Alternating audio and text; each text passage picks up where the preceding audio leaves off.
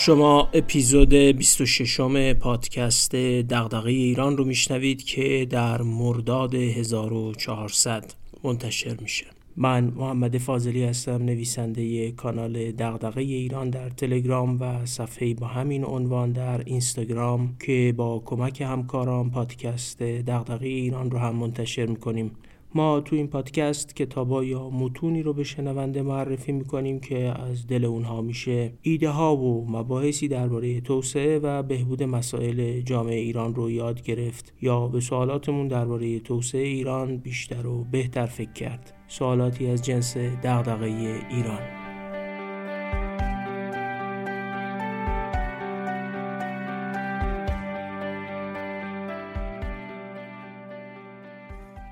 بحران خوزستان که در مرداد 1400 بالا گرفت اسحاق جهانگیری معاون اول رئیس جمهور که سالها به عنوان استاندار وزیر صنعت و معاون اول کار کرده در جمع مدیران و نخبگان محلی خوزستان.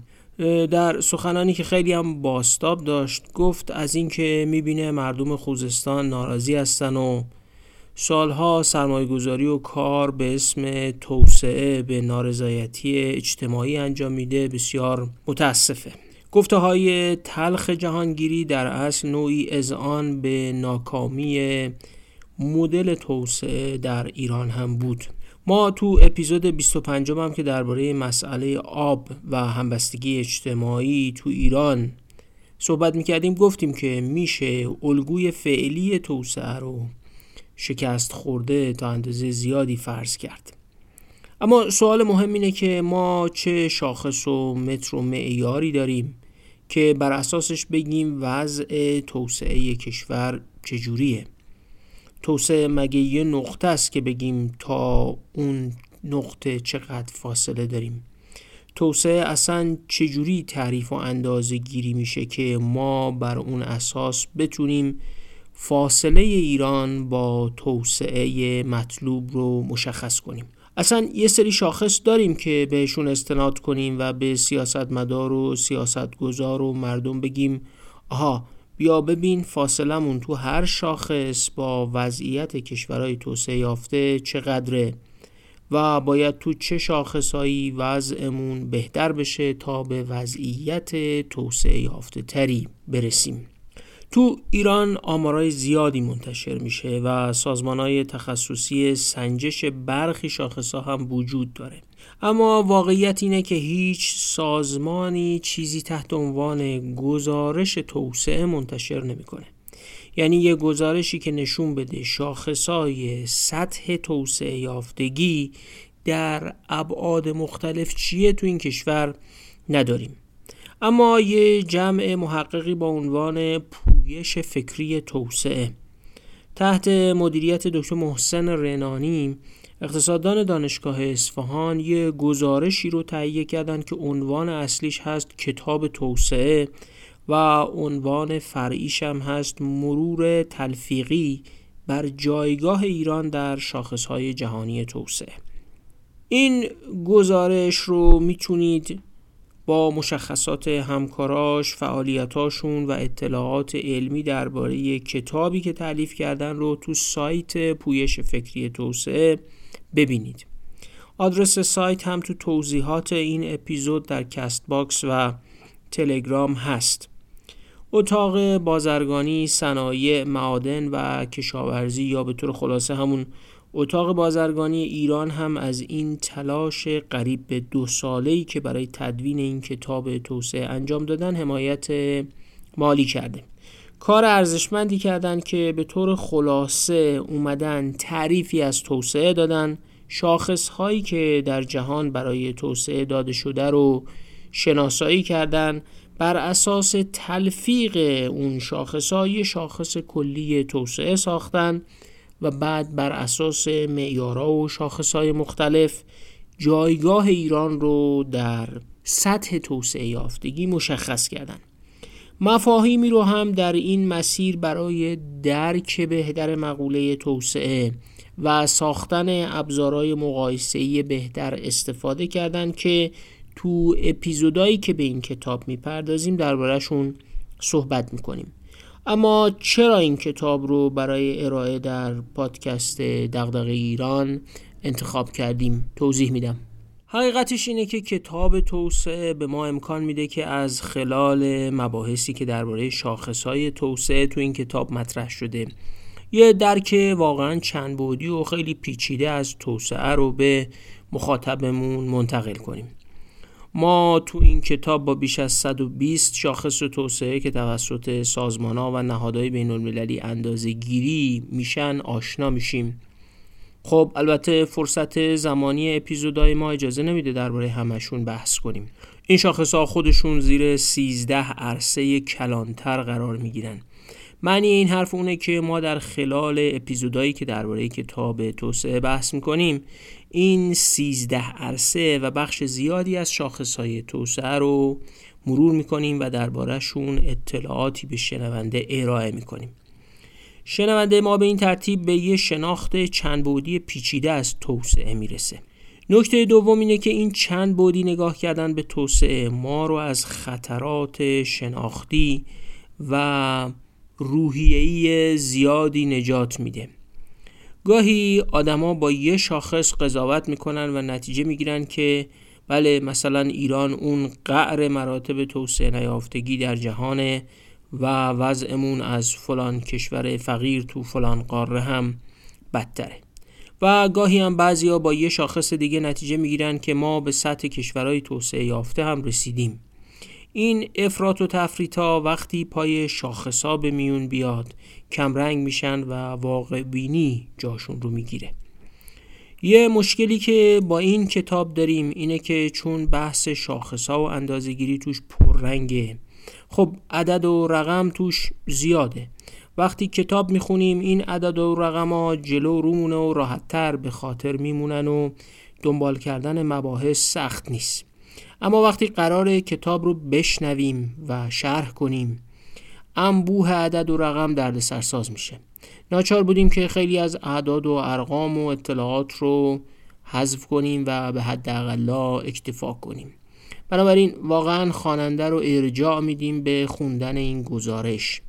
نویسنده های گزارش قول دادن و انشالله که بتونن هر سال یه گزارش توسعه ارائه کنن که جایگاه، مسیر و آینده ایران در های توسعه رو نشون بده. اما فعلا گزارش برای سال 1399 در دسترس ماست. خب بریم ببینیم که وضعیت ایران در های توسعه بر اساس روایت این کتاب تو این سال و البته سالهایی که تحلیل کردن چجوری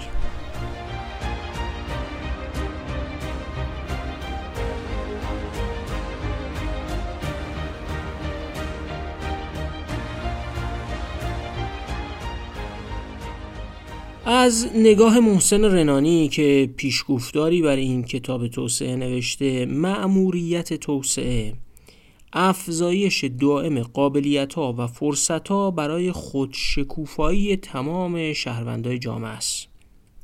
این افزایش دائم و مستمر باید با کاهش هزینه ها و افزایش کیفی دستاوردها هم همراه باشه و در نهایت در یک افق بین نسلی و نه فقط برای نسل حاضر به سطوح بالاتری از آزادی و عدالت منجر بشه. نویسنده های کتاب معتقدن با یه همچین روی کردی به توسعه و یه همچین مأموریتی برای توسعه دو روی کرد به توسعه وجود داره. یه روی کرد توسعه رو محصول تحول تو نهادهای فرهنگی و اجتماعی می‌بینه که سرآمدشون البته خانواده و آموزشه. روی کرده دوم توسعه رو پیامد سیاست هایی می‌بینه که دولت ها اجرا می‌کنن. اولی رو میگن روی کرده پایین به بالا یعنی از تغییر و تحول تو نهادها به سمت بالا. و دومی رو میگن روی کرده بالا به پایین یعنی از سطح دولت به سمت نهادهای اجتماعی. با یه همچین برداشتی از مأموریت توسعه و روی کردها به توسعه اونا اینجوری توسعه رو تعریف می‌کنن. توسعه فرایند شکلگیری ساختارهای نهادی که منجر به رفاه پایدار و توزیع عادلانه اون رفاه تو سطح جامعه میشه. پس هم رسیدن به رفاه مهمه هم توزیع عادلانش تو سطح جامعه. هدف این رفاه و توزیعش چیه؟ هدفش اینه که افراد جامعه توانمند بشن. شرط این توانمند شدن هم چیه؟ شرطش هم اینه که هیچ محدودیت درونی یا هیچ محدودیت بیرونی سبب نشه که افراد از انتخاب آزادانه و مختارانه فرصتهای خودشکوفایی محروم بشن وقتی میگیم محدودیت درونی اونا منظورشون نیازهای اولیه رفع نشده است یعنی اینکه مثلا کسی به آموزش یا به غذا یا به سرپناه یا لباس دسترسی نداشته باشه. وقتی هم میگن محدودیت بیرونی منظورشون آزادی های سلب شده است که عمدتا آزادی است که قدرت سیاسی از شهروندان سلب می‌کنه. اگه همین تعریف از توسعه رو مبنا قرار بدیم می‌تونیم چند تا ویژگی در این تعریف رو بارز و خیلی روشن نشون کنیم. یک ایجاد رفاه یعنی انباشت ثروت و فراهم کردن دسترسی به مواهب مادی زندگی. دو توزیع رفاه به نحوی که همه اخشار و گروه ها با هر جغرافیا و با هر هویتی بهش دسترسی داشته باشن. سه رفاهی که پایدار باشه یعنی متکی به برداشت بیرویه از ظرفیت منابع طبیعی نباشه و نسلهای آینده رو هم محروم نکنه.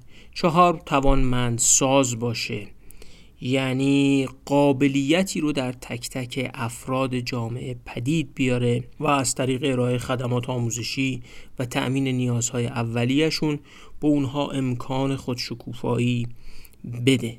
و این خودشکوفایی هم معنیش اینه که توسعه باید مولد معناداری و رضایت از زندگی باشه. هر فردی باید پذیرش اجتماعی رو تجربه کنه از جامعه ترد نشه.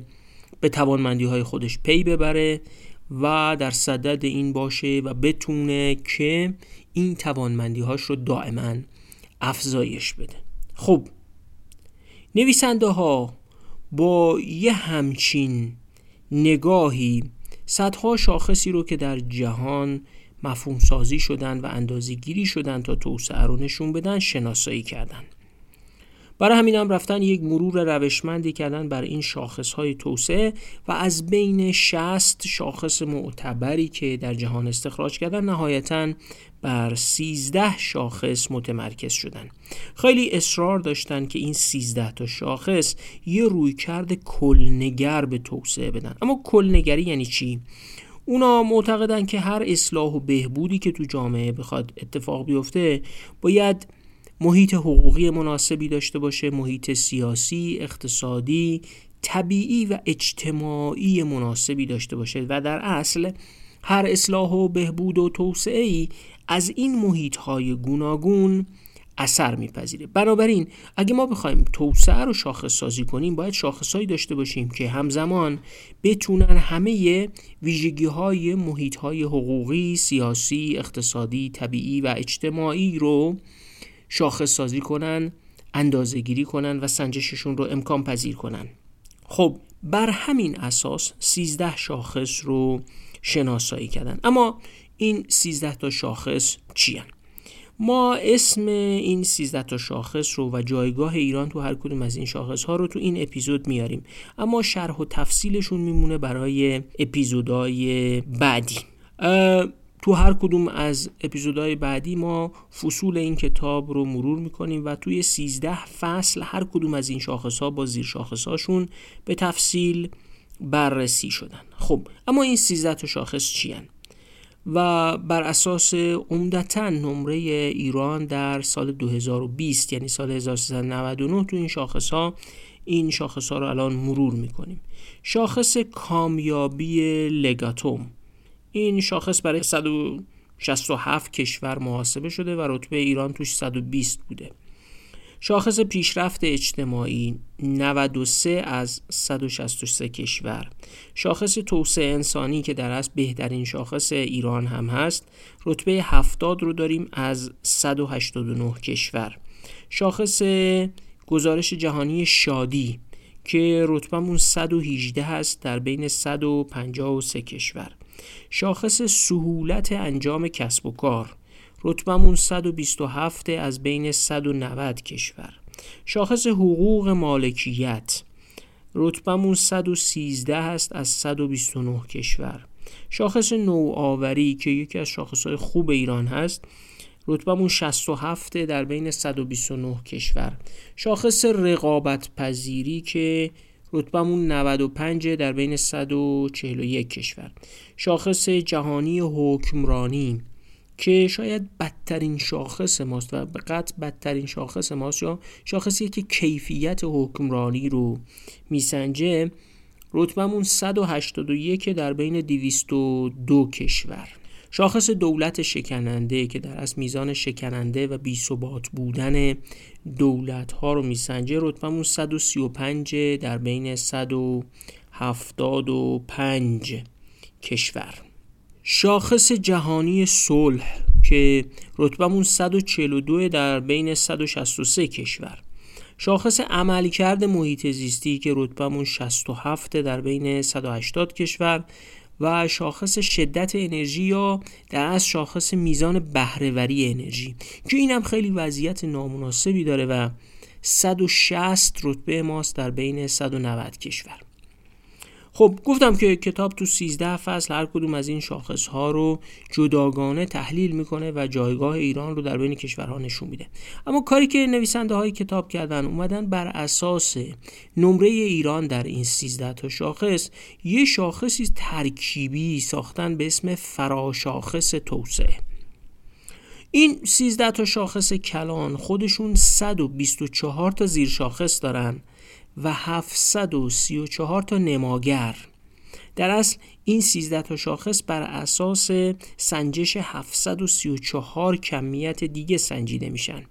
خب هر کدومشون هم با اعداد و های متفاوتی سنجیده میشن. مثلا شاخص کیفیت حکمرانی یا حکمرانی یه عددیه بین منفی دو تا دو این بازه برای شاخص های دیگه متفاوته.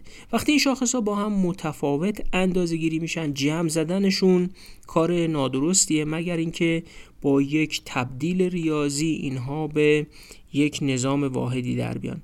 با یه تبدیل ریاضی همه این شاخص ها رو هر مقیاسی که داشتن تبدیلشون کردن به یه مقیاس صفر تا صد. و بعد این اعداد صفر تا صد برای 13 تا شاخص رو با هم تلفیق کردن و یه شاخص ساختن به نام فراشاخص توسعه. خب اینا رو که تلفیق کردن بدترین نمره ایران شده 27 از 100 تو شاخص حکمرانی یا در از کیفیت حکمرانی. 27 از 100 بهترین نمرمون هم شده شاخص توسعه انسانی که 78 از 100 حالا بین این کیفیت حکمرانی که 27 تا اون 78 که توسعه انسانی بقیه شاخص ها وضعیتمون اینجوریه که میگم خدمتتون. تو شاخص دولت شکننده یا شکنندگی دولت در اصل سی نمره ماست از 100 تو شاخص نوآوری 31 شاخص حقوق مالکیت 42 این در اصل شاخص سنجش تضمین حقوق مالکیته. که نمره شده 42 شادی 47 کامیابی 49 رقابت پذیری 53 سهولت کسب و کار 56 محیط زیست 58 بهرهوری انرژی 61 صلح 64 پیشرفت اجتماعی 67 و نهایتا توسعه انسانی که 78 پس این تو این 13 تا شاخص نمره توسعه ما اون نمره تلفیقی بین 0 تا 100 مون بین 27 یعنی کیفیت حکمرانی تا توسعه انسانی که 78 باشه در نوسانه. اینجا جای بحثش نیست اما خود شما هم به همین ترتیب فکر کنید یه جورایی این رتبه بندی و این نمرات با تجربه حتی زندگی شخصیمون هم یه جورایی سازگاره. اینکه جمعیت ما تحصیل کرده تر شده مردم خیلی آشناتر با ایده های دنیای جدید شدن سلامت نسبت به گذشته خیلی بهتر شده و عمرها طولانی تر شده و میانگین و عمر بالاتر رفته و جامعه ثروتمندتر از گذشته است. اینا شاخص توسعه انسانیه که نمره ما هم هفتاد و هشته. و وضعمون به نسبت گذشته هم بهتره. و در مقابل اینکه احساس می‌کنیم حکمرانی خوب نیست تضمین حقوق مالکیت وجود نداره یا رعایت نمیشه با سطح مناسبی و شادی کمه اینا هم با تجربه روزمره خود ما سازگاره.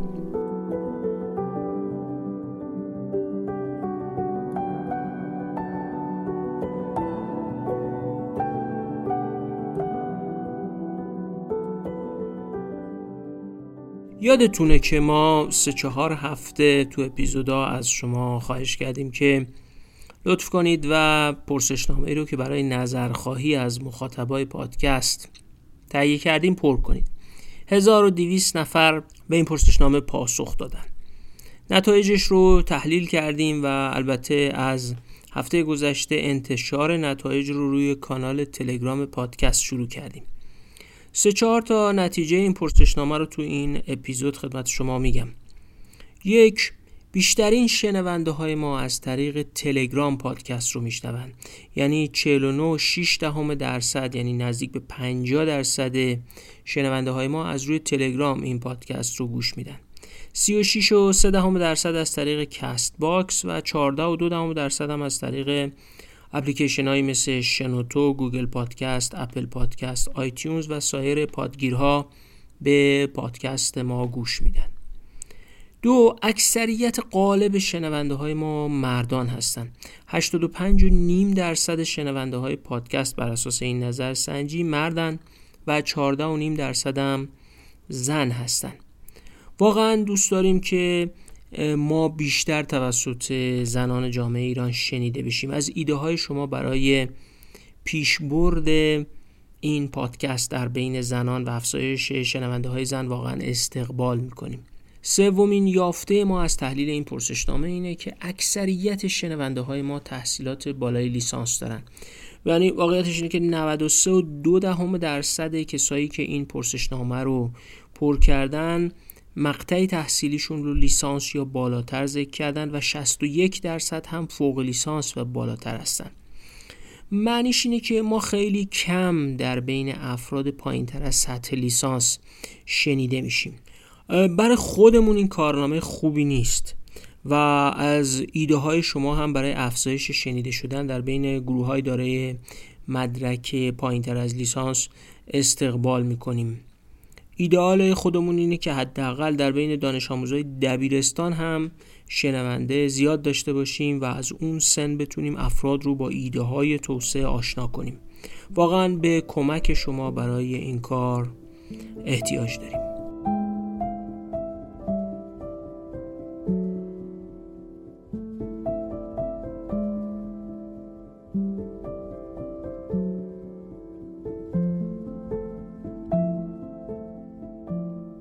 برگردیم به بحث شاخص های توسعه و رسیده بودیم به فراشاخص توسعه که خودش تلفیقی بود از نمرات بین 0 تا 113 تا شاخص کلان توسعه.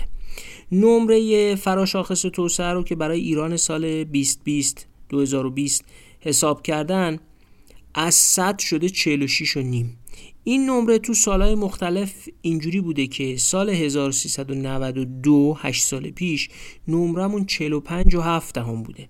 و تو سالهای 92 تا 1399 بالاترین نمرمون هم متعلق به سالهای 96 و 97 که این شاخص رسیده به 47 تا 7 هم و البته دوباره تنزل کردیم به سطح 46 و نیم تو سال 99 خوبی این فراشاخص توسعه اینه که حالا می‌تونیم تو جمع 13 شاخصی که گفتیم هر کدومشون ابعاد مختلفی از توسعه رو میسنجن وضعیت خودمون رو سرجم با بقیه کشورها مقایسه کنیم. سوئیس با نمره 83 از 100 بالاترین نمره رو تو این شاخص یا در از فراشاخص توسعه به دست آورده. سه تا کشور دیگه هم نمره بالای 80 دارن یعنی دانمارک، سوئد و نروژ. نویسنده های کتاب بر اساس همین فراشاخص توسعه اومدن کشورهای جهان رو به پنج دسته تقسیم کردن. دسته اول بهشون گفتن توسعه یافته ها اینا 23 تا کشورن که بالاترین نمرهشون سوئیس با 83 و پایین ترین نمرهشون هم اسلوونی با نمره 72 دسته دوم کشورهای پیشرو در توسعه که سرجم 24 تا کشور رو شامل میشه. سردسته این کشورها کشور مالته که نمره فرا شاخصش هست 71 و 8 دهم. و میاد می‌رسه تا آخریشون که قطر باشه و نمره فراشاخص توسعهش هست 62 و 1 دهم. دسته سوم کشورها اونایی که بهشون گفتن در آستانه توسعه. شامل 43 کشور. سردسته اینا مکزیکه که نمره فراشاخصش هست 60 ممیز 6 دهم. و میاد می‌رسه تا هند که نمرش 51 و 3 دهمه. دسته چهارم کشورها تو وضعیت هشدارن. 37 تا کشورم شامل میشه که ما ایران هم تو همین دسته ایم. اینا سردستشون قرقیزستانه که نمرش 50 ممیز 8 دهمه.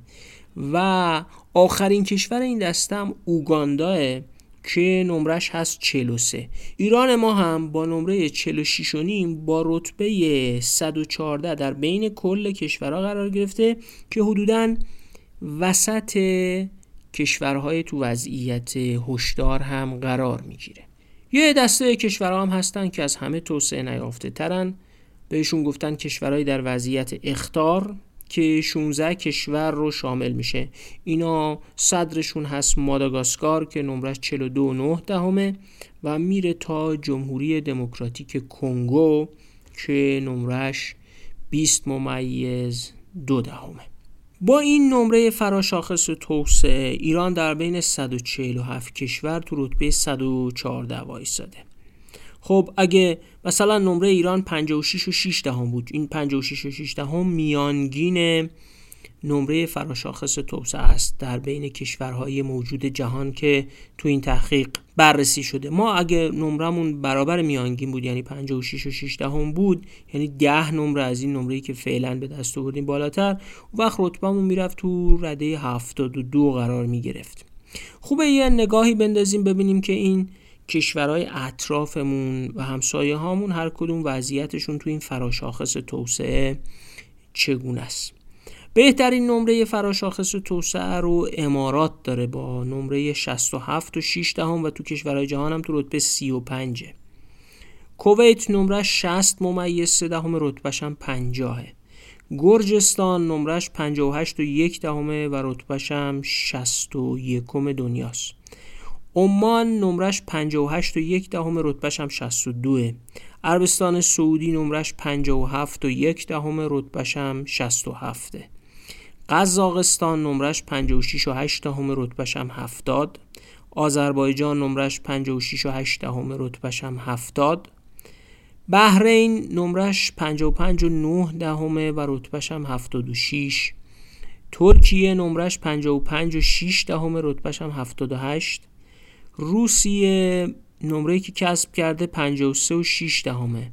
رتبه ای هم که به دست آورده 87 ما بعد از روسیه قرار گرفتیم یعنی تو این رنکینگ رتبه 11 همیم ایران نمرش 46 و نیمه و رتبهش 114 عراق بعد از ماست نمرش 44 و 9 دهم رتبهش 120 و پاکستان هم نمرش 44 و 1 دهم رتبهش هم 125 در از ما تو این درجه بندی 13 کشوری که تو این منطقه حضور داریم ما تو رتبه 11 همین و تنها دو کشور بعد از ما قرار گرفتن. نویسنده ها اومدن یه مفهومی درست کردن به اسم نردبان توسعه. نردبان توسعه یه جور رتبه بندی کشورهاست که بین دو نقطه قرار داره. این دو نقطه رو یکی اسمشو گذاشتن آرمان شهر توسعه یکیش هم گذاشتن ویران شهر توسعه. آرمان شهر توسعه چیه؟ این یک کشور فرضیه که تو هر 13 تا شاخص توسعه بهترین عملکرد رو داره. مثلا فرض کنید بهترین شاخص پیشرفت اجتماعی مال نروژه که البته مال نروژ هم هست. اما بهترین شاخص شادی مال فنلانده پس نمره بهترین عملکرد پیشرفت اجتماعی نروژ رو گرفتن. نمره بهترین شاخص شادی مربوط به فنلاند رو هم گرفتن و به همین ترتیب اومدن از هر کشوری. اون بهترین عملکرد رو از هر شاخصی اون بهترین عملکرد مربوط به هر کشور رو گرفتن و اسم این کشور فرضی رو گذاشتن آرمان شهر توسعه. این کشور در اصل فرضیه. اما یه نکته مهم وجود داره. چون اون شاخص در یک کشور محقق شده میشه فرض کرد که چنین کشوری ممکنه به وجود بیاد. اما به هر حال آرمان شهر توسعه یک کشور فرضی است. تکلیف ویران شهر توسعه هم به این ترتیب مشخص میشه. اومدن نمره بدترین عمل کرده کشورها مربوط به هر شاخص رو هم گرفتن و یک کشور فرضی درست کردن که ویران شهر توسعه است. طبیعی است که کشورهای جهان در یه جایی در یه نردبانی قرار می‌گیرن که پایینش ویران شهر توسعه است و اون بالای بالاشم آرمان شهر توسعه. تو این نردبان بر اساس داده های سال 2020 بهترین کشورهای جهان بودن سوئیس، دانمارک و سوئد و بدترین کشورهای جهان هم بودن کنگو، لیبریا و یمن.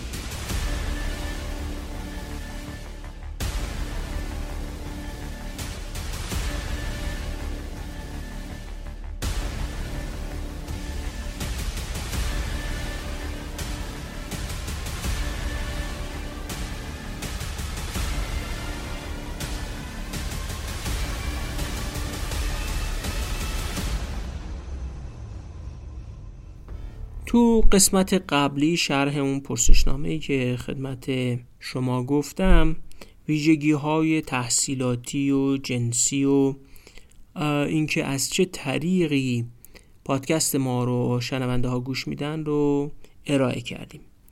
ترکیب سنی شنونده های پادکست ما هم اینجوریه. ما بین اون کسایی که پرسشنامه رو پر کردن شنونده از 15 ساله تا 79 ساله داشتیم. میانگین سنی شنونده هامون بوده 41 سال. نصف شنونده های ما زیر 40 سالن نصفشون بالای 40 سال. یک چهارمشون زیر 34 سالن. یک چهارمشون بین 34 سال تا 40 سالن.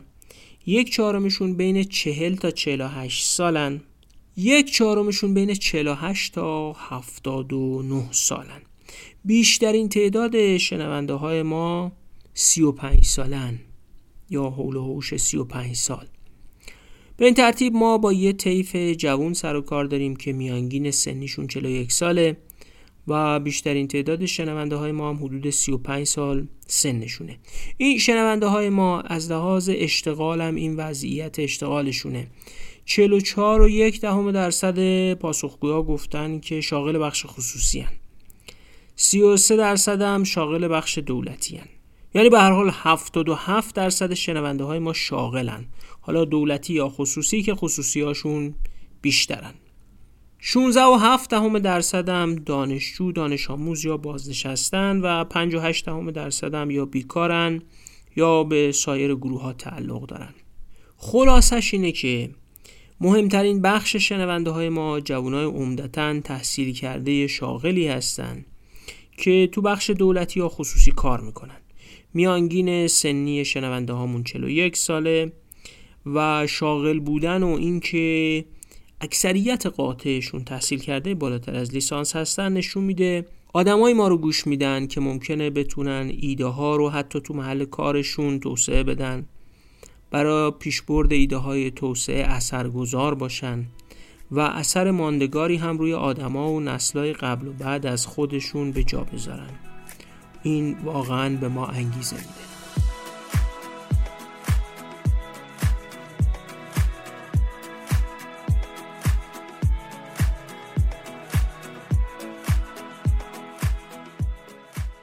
ایران تو سالهای 2015 تا 2020 یعنی بین سالهای 1394 تا 1399 نمره نردبان توسعهش روی 39 ممیز یک دهم ثابت مونده.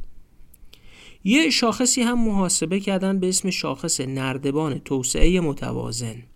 یعنی نردبانی که نشون میده چقدر توسعه تو ابعاد مختلف متوازن پیش رفته و نمره کشور تو نردبان توسعه فقط حاصل چند تا شاخص محدود نبوده و کشور همه جانبه توسعه پیدا کرده. نمره ایران تو این شاخص توسعه متوازن تو سال 2015 26 و 3 دهم بوده که تا سال 2020 2020 به 24 و 7 دهم کاهش پیدا کرده. پس ما تو نردبان توسعه 39 و یک دهم نمرمون ثابت مونده ولی تو نردبان توسعه متوازن نمرمون کاهشم پیدا کرده. خب بذارید برای اینکه این عددات تو ذهن بمونه خلاصه کنم توی سه تا عبارت. نمره فراشاخص توسعه که یه نمره از 100 برای ایران تو سال 2020 شده 46 و نیم. نمره تو نردبان توسعه یعنی جایی که ما بین آرمان شهر و ویران شهر توسعه قرار می‌گیریم شده 39 و یک دهم و تو 5 سال از 1394 تا 1399 هم ثابت مونده.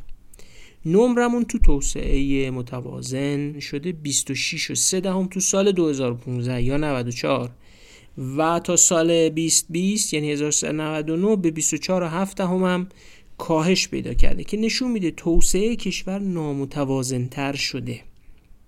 یعنی ما تو نردبان توسعه ثابت موندیم و تو توسعه متوازن افول کردیم. خوبی این مفهوم سازی اینه که میشه حالا ایران رو با آرمان شهر و ویران شهر توسعه مقایسه کرد بدونیم کجا قرار می‌گیریم. درسته ما تو سالهای 2015 تا 2020 از نظر توسعه متوازن تنزل کردیم. اما خب برخی شاخصامون بهتر شده. مثلا شاخصهای کامیابی پیشرفت اجتماعی شکنندگی دولت تضمین حقوق مالکیت نوآوری و سهولت کسب و کار بهتر شده. اما برخی شاخص های مهم بدتر شده. مثل شاخص حکمرانی یا کیفیت حکمرانی توسعه انسانی بهرهوری انرژی و رقابت پذیری تو برخی شاخص ها هم که نسبت به خودمون رشد داشتیم اما نسبت به کل جهان بدتر شدیم. یعنی جهان رشدش بیش از رشد ما بوده. بنابراین در حالی که نسبت به گذشته خودمون بهتر شدیم ولی نسبت به وضعیت جهانی بدتر شدیم.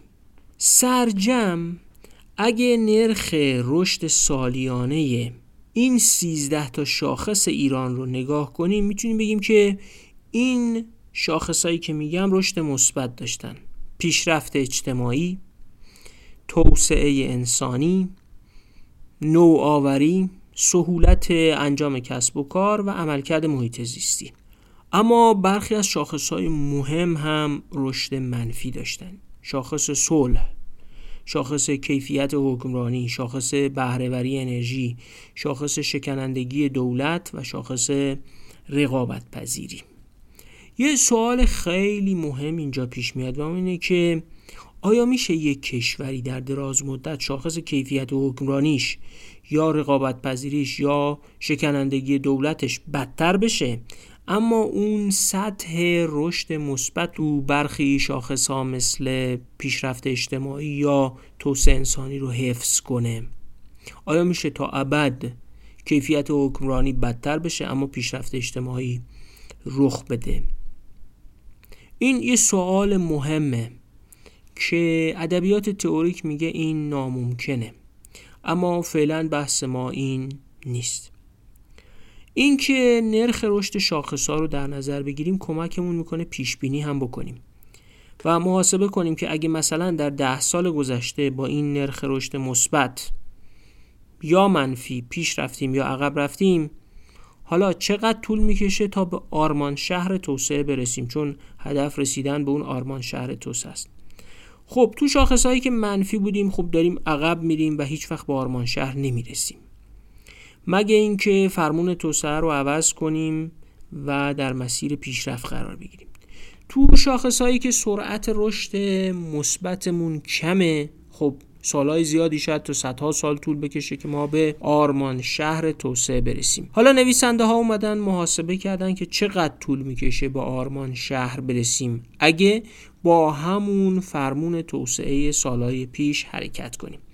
بهترین وضعیتمون مال توسعه انسانیه که گفتن 22 سال طول می‌کشه به آرمان شهر توسعه برسیم. از سال 1399 تو اونایی که با این محاسبه بالاخره می‌رسیم اما زمانش طولانیه بدترینش مال شادیه که برای اینکه به آرمان شهر توسعه برسیم گفتن 844 سال طول می‌کشه. خب طبیعیه که این فقط یک برآورده ولا کسی نمی‌تونه یک بازه 844 ساله رو پیش بینی کنه. تو بعضی شاخص ها هم اگه فرمون توسعه همینی باشه که تا حالا بوده هیچ وقت نمی‌رسیم. از جمله در رقابت پذیری یا شکنندگی دولت یا بهرهوری انرژی یا کامیابی حکمرانی یا کیفیت حکمرانی و صلح وضعیت به گونه ایه که میشه گفت اگه مثل گذشته حرکت کنیم هیچ وقت با آرمان شهر توسعه نمی‌رسیم. کشورهایی هستند که تا سال 2030 رتبهشون و فراشاخص توسعهشون بهتر میشه. از هند که تا اون سال 15 رتبه بهتر میشه تا چین که بهترین عملکرد رو داره و 48 رتبه ارتقا پیدا می‌کنه این کشورها متغیرن. از همسایه های ما ازبکستان و آذربایجان و دورترا قزاقستان و پاکستان و روسیه هم وضعشون بهتر میشه. کشورهایی هم هستن که اگر روند گذشته رو ادامه بدن وضعشون بدتر میشه و متاسفانه ما هم یکی از اونا هستیم. البته در بین این کشورها میشه به کشورهای شاخصی مثل برزیل، شیلی و ترکیه هم اشاره کرد. خصوصا ترکیه در پنج سال اخیر این وضعیت رو پیدا کرده یعنی برخی از شاخصهاش منفی شدن رشد منفی پیدا کردن. نویسنده های کتاب بر اساس وضعیت شاخص های توسعه یه نقشه توسعه هم ارائه می‌کنن. این نقشه توسعه در اصل میگه که تو چند تا شاخص وضعمون از میانگین جهانی بهتره. کدوم شاخص همون همون یه چیزی شبیه میانگین جهانیه یعنی وضعیت بینابینی داره و کدوم شاخص همون وضعیت نامناسبی نسبت به جهان دارن. از بین این 124 تا شاخصی که رو هم اون 13 تا شاخص کلان رو می‌سازن تو 9 شاخص وضعمون از میانگین جهان بهتره. توی 74 تا شاخص همین بینابینی مثل میانگین های جهانی متوسطیم و تو 41 شاخص وضعمون وخیمه. این شاخص هایی که وضعشون اصلا خوب نیست عبارتند از ثبات سیاسی ثبات اقتصاد کلان شرایط کسب و کار آزادی فردی هزینه های ناشی از تروریسم مدیریت پسماند مصرف انرژی و کیفیت مقرراتی که بر کشور حاکمه. در بین شاخصهایی که محققات تو این کتاب ساختن یه شاخص خیلی ملموس هم وجود داره. شاخص تبدیل پول به توسعه. هر کشوری یه منابعی در اختیارش بوده و این منابع مالی رو به سطحی از توسعه تبدیل کرده. این شاخص نشون میده که اگه منابع مالی در اختیار هر کشور رو توان بالقوهش در نظر بگیریم چقدر تونسته این توان بالقوه رو به توسعه بالفعل تبدیل کنه؟ یعنی چقدر ماشین توسعهش خوب کار کرده که پول رو به هدر نده و به توسعه تبدیل کنه. محاسباتی که نویسنده های کتاب انجام دادن نشون میده این شاخص در ایران به گونه که ایران رو در بین 146 کشور جهان تو رتبه 143 قرار میده. یعنی ما جز بدترین کشورها در تبدیل کردن پول به توسعه هستیم و به عبارتی عجیب منابع مالیمون رو در گذشته به هدر دادیم یا تو راههایی خرج کردیم و به شیوهی هزینه کردیم که نتیجهش توسعه نشده.